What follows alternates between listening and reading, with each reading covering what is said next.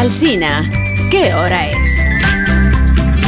Son las 8 en punto de la mañana, son las 7 en punto en Canarias. Buenos días desde Onda Cero. Más de uno en Onda Cero.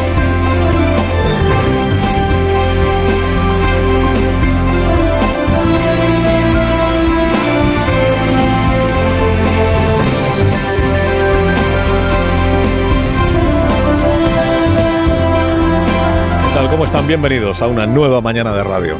20 de septiembre, año 2023. Estamos a una semana de que naufrague en el Congreso la investidura de Núñez Feijóo y ya se puede dar por hecho que Puigdemont hará presidente a Pedro Sánchez. Bueno, yo creo que ya se puede dar por hecho, ¿no? Después de lo de ayer, ¿qué duda cabe de que Puigdemont hará presidente a... Después de lo de ayer, dices, con amnistía aprobada antes en el Congreso de los Diputados, un hecho comprobable, un precio, un pago por adelantado, como viene diciendo Junts por Cataluña, pues no. Sin necesidad de que esté aprobada la amnistía. Yo creo que esto es lo que quedó aprobado en el día de ayer, o como un poco sugerido. ¿Por qué? Porque Puigdemont se pone muy bravo en sus tweets, exige hechos comprobables, pagos por adelantado, ¿no? El estribillo este de yo no soy como Junqueras, pero a la hora de la verdad, a la hora de la verdad se conforma con lo que haya, ¿no? Con lo que le den. Si el Carlas aprieta pero no ahoga. Tiene razones esta mañana para sentirse muy aliviado y muy esperanzado el equipo I, que es el, I de investidura, que es el comando que opera desde el Palacio de la Moncloa, bueno, el grupo que opera desde el Palacio de la Moncloa todos los recursos del Estado a disposición del presidente para que resuelva lo suyo. ¿Por qué? Pues porque ayer ocurrió lo que aquí anticipamos que iba a ocurrir. Ocurrieron eh, tres cosas. Primera, que los gobiernos europeos, dijimos aquí, pondrían el asunto de las lenguas a dormir para no arruinarle a su colega español la investidura, ¿no? Pues esto es lo que pasó. Ni sí ni no. Patada al balón, lo vamos viendo, y tenemos algunos reparos, va a haber que estudiarlo. No lo han vetado pero no lo han sacado adelante. Segunda cosa que sucedió ayer, que Puigdemont, dijimos aquí, aprovecharía la falta de consumación, falta de éxito en esa iniciativa del Gobierno de España, en esa petición, para regodearse en la falta de peso que tiene Pedro Sánchez. Y esto es lo que dijo Puigdemont en su vídeo de, de la tarde de ayer, que resulta que Pedro no tiene tanta fuerza en Europa como él dice. Si fa cosa d'un mes el president en funcions del govern espanyol declarava davant del seu grup parlamentari que avui Espanya es fa escoltar la Unió Europea, la realidad es diferente. La realidad es diferente. Pero tercera cosa que sucedió ayer, y esta es la más relevante, y dijimos aquí que sucedería. Tercera cosa que en un acto de piedad, aun habiéndose comprobado que Sánchez no tiene en Europa el peso que dice tener, Puigdemont le reconoce el esfuerzo que ha realizado para conseguir que el catalán llegue más lejos en la Unión Europea. Le reconoce el esfuerzo realizado para pagar el precio que se le había exigido, con este cariño incluido al ministro Álvarez. Avui també és un dia per agrair els esforços que s'han dedicat, que s'han concentrat. Ens consta el treball que ha dedicat el ministre Álvarez, al qual vull agrair l'interès eh, per conèixer i per defensar també els arguments que avalen la nostra petició. Conclusión. Pues que en contra de lo que sugirió el propio Puigdemont en su tuit del 17 de agosto, y a pesar de no haber conseguido el gobierno de España que el catalán sea lengua oficial en la Unión Europea, las posibilidades de que invista él a Pedro Sánchez se mantienen intactas. O en realidad que hay más posibilidades o probabilidades que antes, porque ahora ya se ve que lo de los hechos comprobables es muy relativo.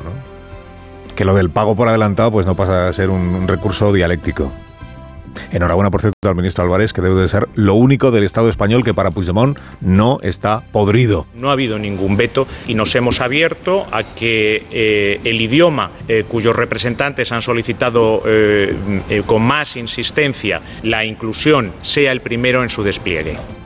Nadie lo ha vetado. Esto es lo que proclamó ayer el Ministerio de Exteriores. A los cuatro vientos después de la reunión, ¿eh? Objetivo conseguido. No hay vetos. Dice, pero se lo han aprobado. No, pero Dice el ministro, como me han dicho algunos colegas míos, que tres lenguas a la vez, catalán, euskera, gallego, le parecen demasiadas, pues vamos a empezar por una. Dice, adivine usted por cuál. Por la de Puigdemont. Por el catalán. Dice, vamos a priorizar el catalán. Dice, cuidado que se te va a enfadar el Partido Nacionalista Vasco. Bueno, salió inmediatamente Aitor Esteban. Esto no sé eh, si va a dificultar o no una posible investidura de Sánchez, pero lo que sé es que desde luego no la facilita. Bueno, tremendo enfado el del PNV, ya lo ha oído usted el tono. ¿no? Que se te va a enfadar el PNV de pues el PNV está en el voto desde el 23 de julio, pase lo que pase, Aitor. Que tú lo sabes. Tienes cuidado que se te va a enfadar el bloque nacionalista gallego. Dice, para un diputado. Puigdemont tiene siete, hombre. El catalán. La madre de todas las lenguas en Europa ahora es el catalán, la prioridad del, del Partido Socialista y del gobierno. Por cierto, qué entusiasmo ayer el de los diputados socialistas en el Congreso de los Diputados.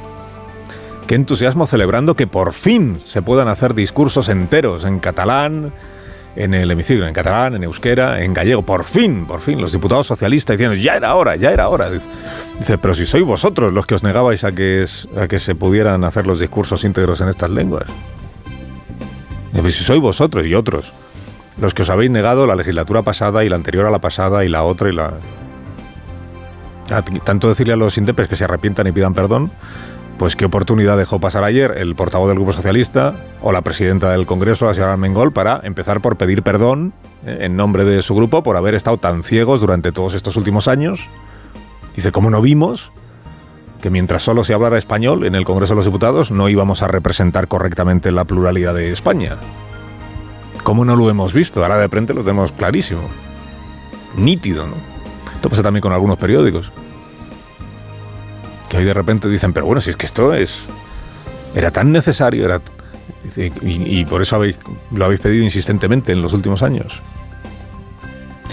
El Partido Socialista ha adquirido la mala costumbre, imagen y semejanza de su secretario general, de no dar explicaciones sobre sus cambios de criterio sobre sus vaivenes en esto de las lenguas y en todo lo demás.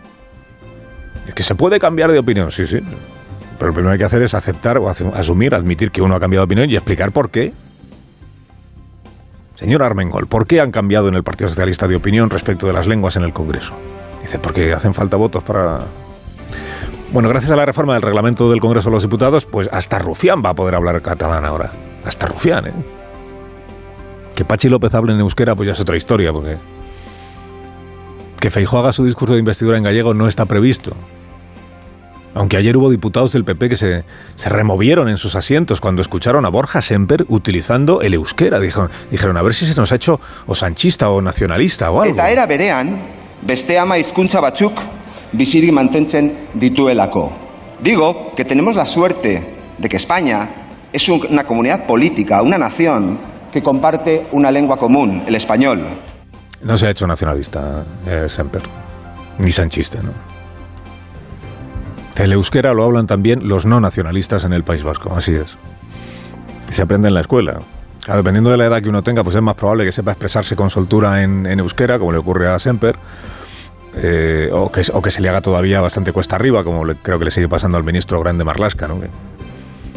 Dices, pero el PP no había dicho que le parecía fatal que en el Congreso no se hable todo el tiempo en español.